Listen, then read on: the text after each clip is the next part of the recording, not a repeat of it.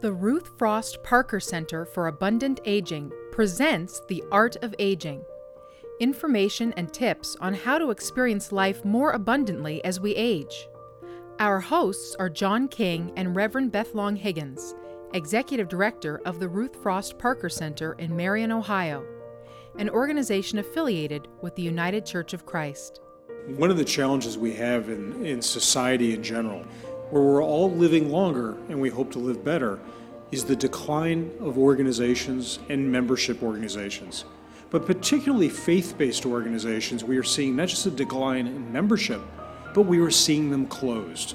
Even where I live, I remember one of our main churches that was not just for those who belonged to the church, but they were the center of the community. The picnic, the raffles, everything that made it fun to be part of the community, let alone part of the church. Sadly, the baby boomers in particular started dropping out of membership groups. And so are Gen X, the folks that are in their late 40s, early 50s, and now even the millennials. The implication is that where do we go when we're older? Where are the social connections? Where are the services? Where is the hope? Hi, John. That was Joe Coughlin, the director of the MIT Age Lab, identifying an unfortunate trend that's reducing the opportunity for intergenerational contact in our society.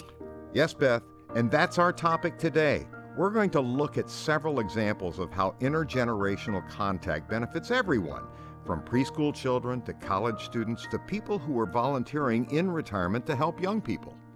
We talked to Reverend Brian Newcomb from David's United Church of Christ in Kettering, Ohio. As you know, I am also an ordained minister in the United Church of Christ, but David's church really stands out in its success in drawing all ages to its congregation. Well, I hope this story provides some inspiration on how other congregations can build an intergenerational community. Let's hear Reverend Newcomb's perspective. I would say that our young families are here primarily because we have a vibrant Sunday school and confirmation program. Because we've identified ourselves as a progressive congregation in a community that doesn't have a lot of churches that really celebrate their progressive values, uh, a lot of our younger families are, are finding themselves drawn to us. And I think that's what draws the older couples as well. Intellectually, we try to be vibrant and stimulating, and we welcome people and we invite them to think for themselves uh, we have strong opinions ourselves, so we engage in conversations and dialogue, and uh, and we're respectful of a variety of views. So, I think that's what's helping us in terms of attracting members who are both older and younger. When I started here and I was brand new and nobody knew me from Adam, I would say David's United Church of Christ, and they would go, Oh, you're the ones who do the backpack feeding program, or you're the one who goes to the shelter and does. And they knew what we did. We have a Warm Wishes program that uh, creates uh, mittens, scarves, and uh, hats for children primarily, and we give about 1,800 sets of those, all three pieces, and mostly folk in need folk who wouldn't have the extra income to go out and shop for their children,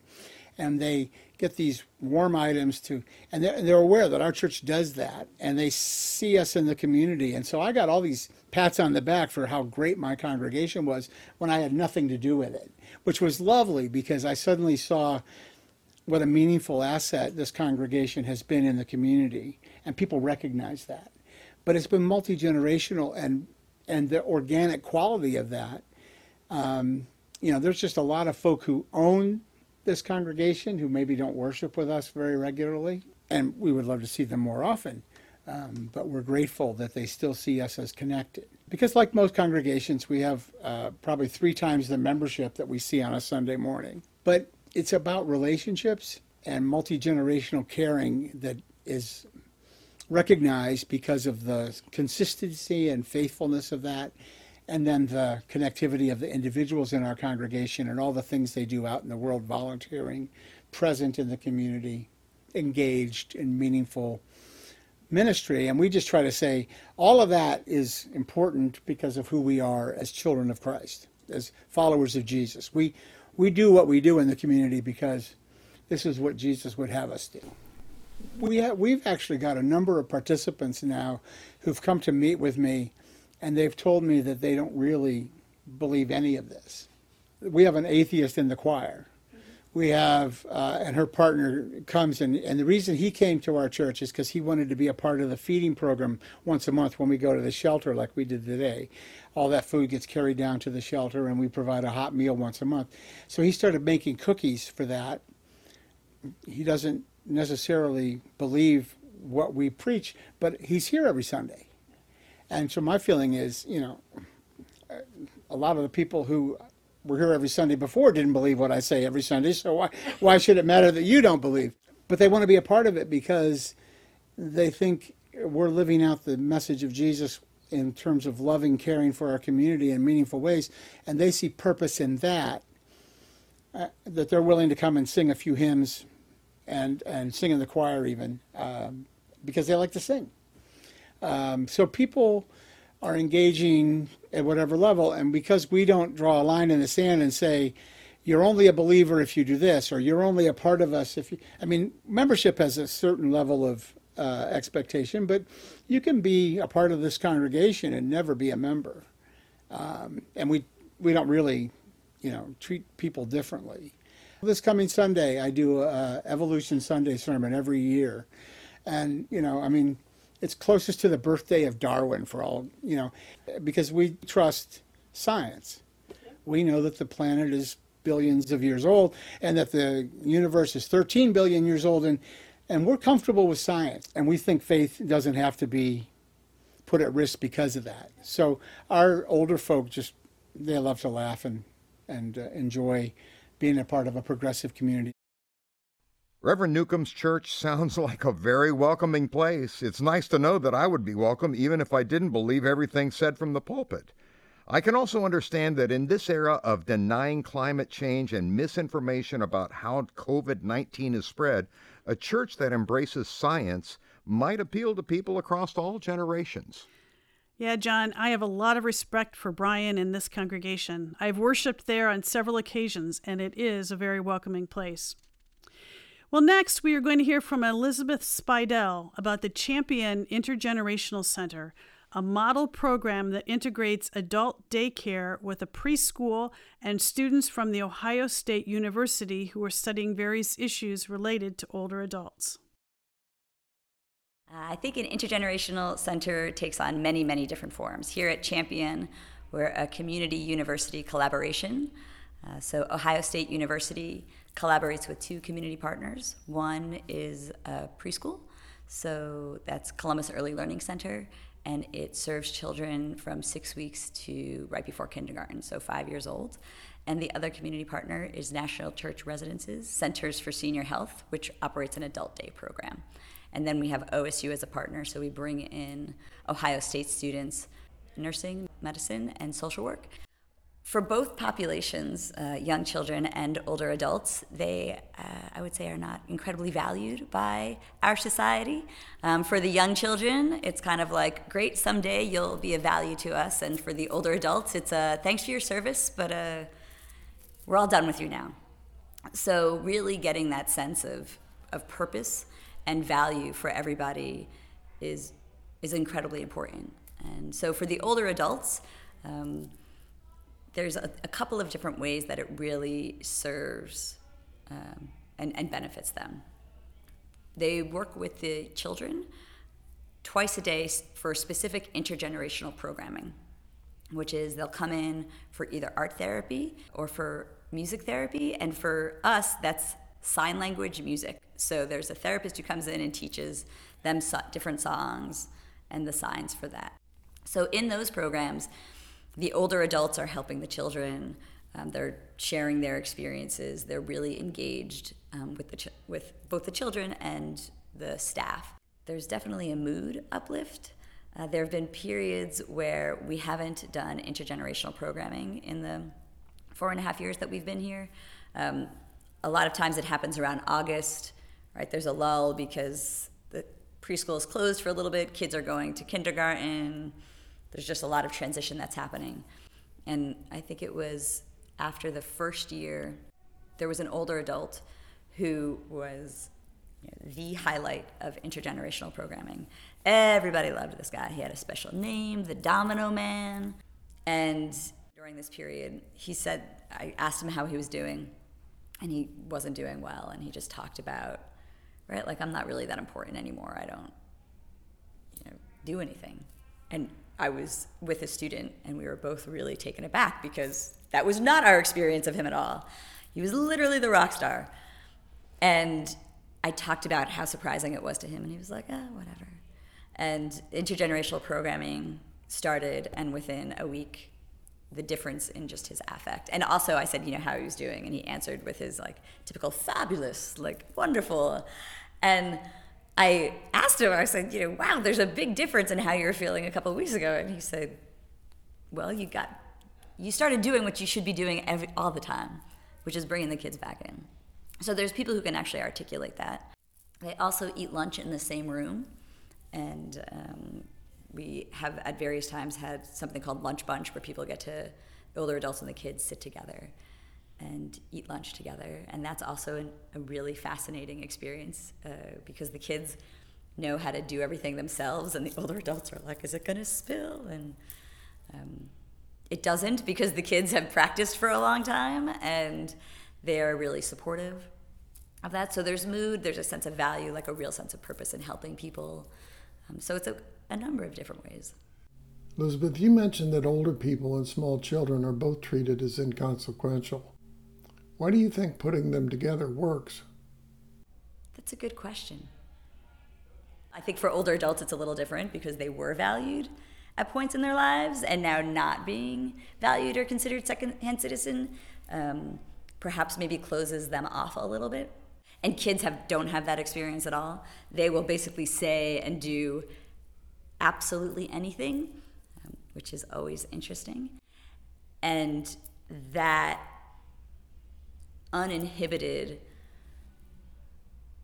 reaction of children really helps i think open people up. And then they just create these connections. I think it's easier for children to see the inherent worth that we all have. They kind of look at everybody as, as truly being inherently worthy. And it's hard to have someone look and act towards you in that way and not feel better.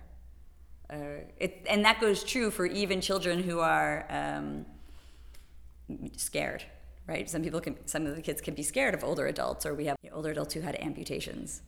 And they would ask questions about it, but in a way that was very like frank and kind of like, why doesn't that person have a leg? And I was like, well, why don't you ask him? And they would ask, and you know, teachers would be, you know, you're trying to, don't embarrass me. There's like a sense of guilelessness that when it's asked from a place of like genuine interest, like whatever the reaction is, it's totally authentic and genuine with kids, and that. Uh, it seeing older adults' reaction has been instructive. People respond to those questions, and there has to be, I think, something unconscious about our awareness of where it's coming from and how much of a difference that makes. What happens to little children? Some of them are kind of hyperactive. What happens to them when they're around the older people? It depends.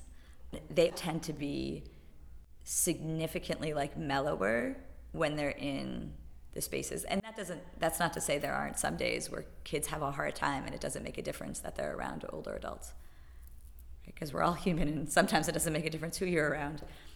But for the most part, one of the most significant impacts has been when they're with older adults, two things happen. Older adults' energy comes up and the other kids and the kids' energy comes down. And so they meet maybe not at exactly the same spot, but they meet close to it. And it's also setting up like we're not doing hour and a half long programming for children. We're doing uh, it's from 30 minutes to an hour, and also responsive to the needs of everybody. Like, who, do people need to move? Do people need to get up and and um, maybe leave the room and come back?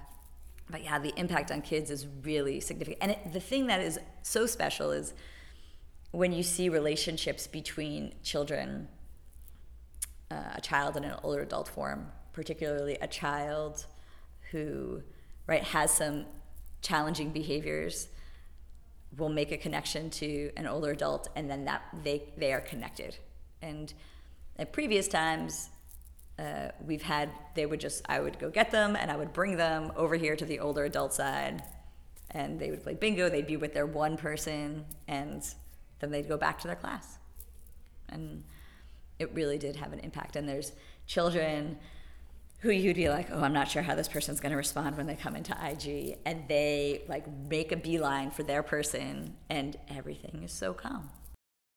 The other intergenerational component is that they're working with Ohio State students. So there are some students who are doing um, reminiscence programming, so working with older adults, um, identifying uh, benefits of kind of like looking back on their lives and then another program that was started by an Ohio State student two years ago that continues is a program called Music and Memory. If you've never seen the doc- documentary Alive Inside, you should. It is incredible.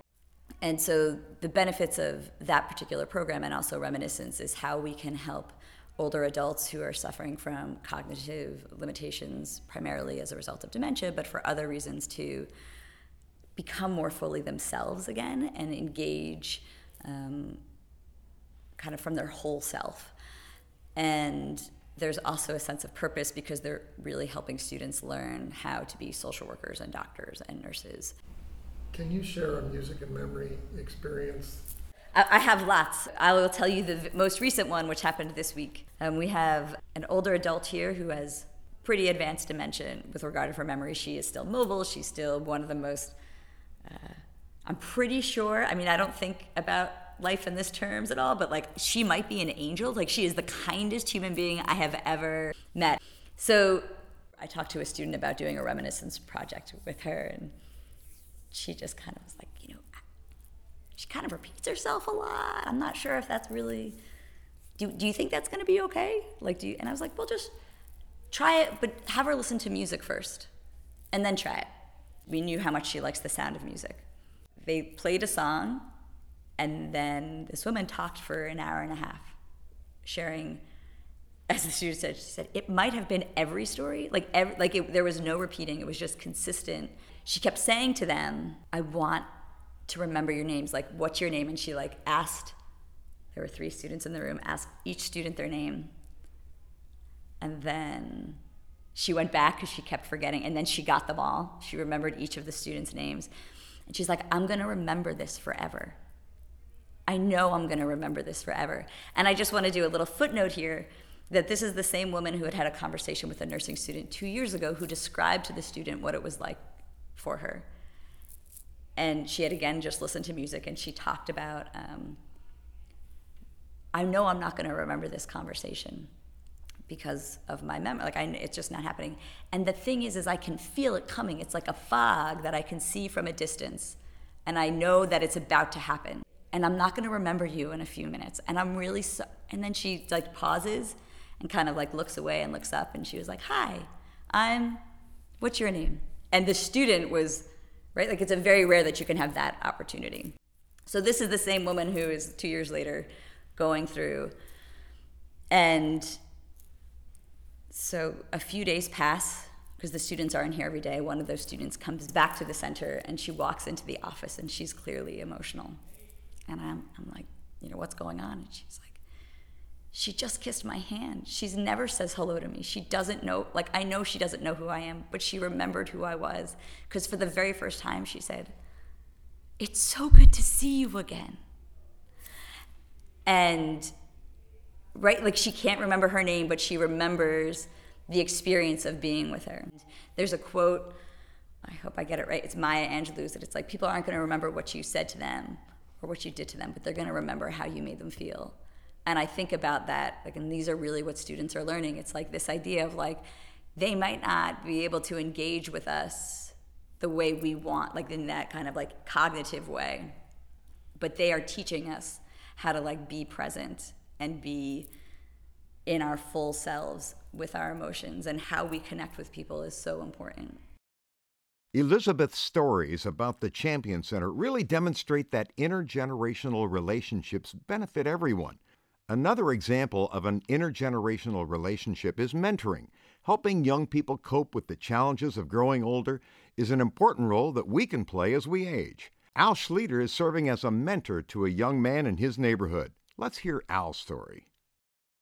I had been involved at the high school in the past, tutoring and things, but I haven't recently hadn't been done doing much. And of course, I was a parent for many years, and I was a teacher, so I kind of missed having an opportunity to use the, the skills that I developed over the years in those areas. Mark and I have we've done a lot of things one on one. He's interested in art, and so twice he's come over and my partner alice gave him a tour of her studio and they talked about art and he brought some of his art objects and seemed really delighted to be able to share what he had done with someone who has that as a profession. Um, a couple times I've had him help me. I've got a big garden, and it was, it was the end of the season, and but there were weeds and growing up on a part of it so and, and i had to dig the post out. I mean i'm not as strong as i used to be so he helped me dig up all the posts and roll up the wire and then he took the lawnmower and cut everything so got it all ready for winter. It was a big help we, we spent about three hours that day on it. Uh, and then he and his mother came over for supper and we had a really nice uh, uh, talk at, at that time and since he lives down the street, I, we see each other frequently. And Chad, just a day or two ago, we talked for quite a while. He, he was very close to his grandfather, and his grandfather had serious medical issues. I, I think diabetes because he had his legs amputated at one point. And uh, when he on his way home from school, he would go to his grandfather's, not his home, and he would help his grandfather make sure he was okay for the night, and I think even in the morning he would go and help get him up. So he, and uh, he he's talked to me quite a bit about how important his grandfather was to him. So that's been a real loss for him. But uh, you know, I'm old, so I, in some ways I think maybe it triggers some of the memories of of his relationship with his grandfather. Finally, John, Sharon Williams shares with us how she has become involved in a tutoring program at her local library called Homework Helpers. I had been doing homework helper since 2017, and I just wanted to work with kids. Plus, I, I, you know, I love the library, and it's a place to feel safe and comfortable with, and I enjoy it. I enjoy kids. I enjoy being a part of my community, and uh, just keeping it going, you know, paying it forward, you know. I've been working with a couple young ladies, one that's been consistent. She's uh, in the sixth grade doing a lot of math problems so far. Her mother said she doesn't like homework, especially math homework. So uh, I'm like, okay. So it's been a, a, it hasn't been a challenge. I'm like, we've talked. You you just talk to them, and her mother sits in the back, and and I'm like, you know, this is not as bad as you think it is. You just have to concentrate and uh, be consistent with it and take your time. Uh, write neatly because math you go off one digit and it just mess up messes up your entire problem like we did last week with a couple of them that she had done them but i checked them and, and a couple of them were wrong because she had them in the wrong order i said neatness is a must when you do math problems she's kind of easing into it and feels a little bit more comfortable and not as intimidated with it so uh, it's working out real good. She keeps coming back, so I'm, that that's something. I'm uh, I'm encouraged by that. I am looking for great things for her. Last week, you know, she's she's reading this series with the Warriors, this Cat Warrior series, and those volumes are that thick, and, and she's read at least ten of those books. I was just impressed. I'm like, you you're doing wonderful. You go, girl. I mean, if you can read that series and those are those are thick books, and you you were just excited about that series, she'll do real good with with whatever she decides to do in life. I have no doubt that, and her mother is going to see that she moves forward. For her to even bring her in here and say, hey, look, I'm bringing you here so you can get a little bit of help, and you know, I commend her for that. In our next episode, we're going to try something a bit different we'll get to know Al Schlueter much better. He's a remarkable man who is a great example of someone who represents the art of aging every day of his life. This podcast was funded in part by the Dayton Foundation Del Mar Encore Fellows Initiative and the Ruth Frost Parker Center for Abundant Aging, a program of United Church Homes. Audio production and interviews were conducted by Del Mar Fellow Eric Johnson.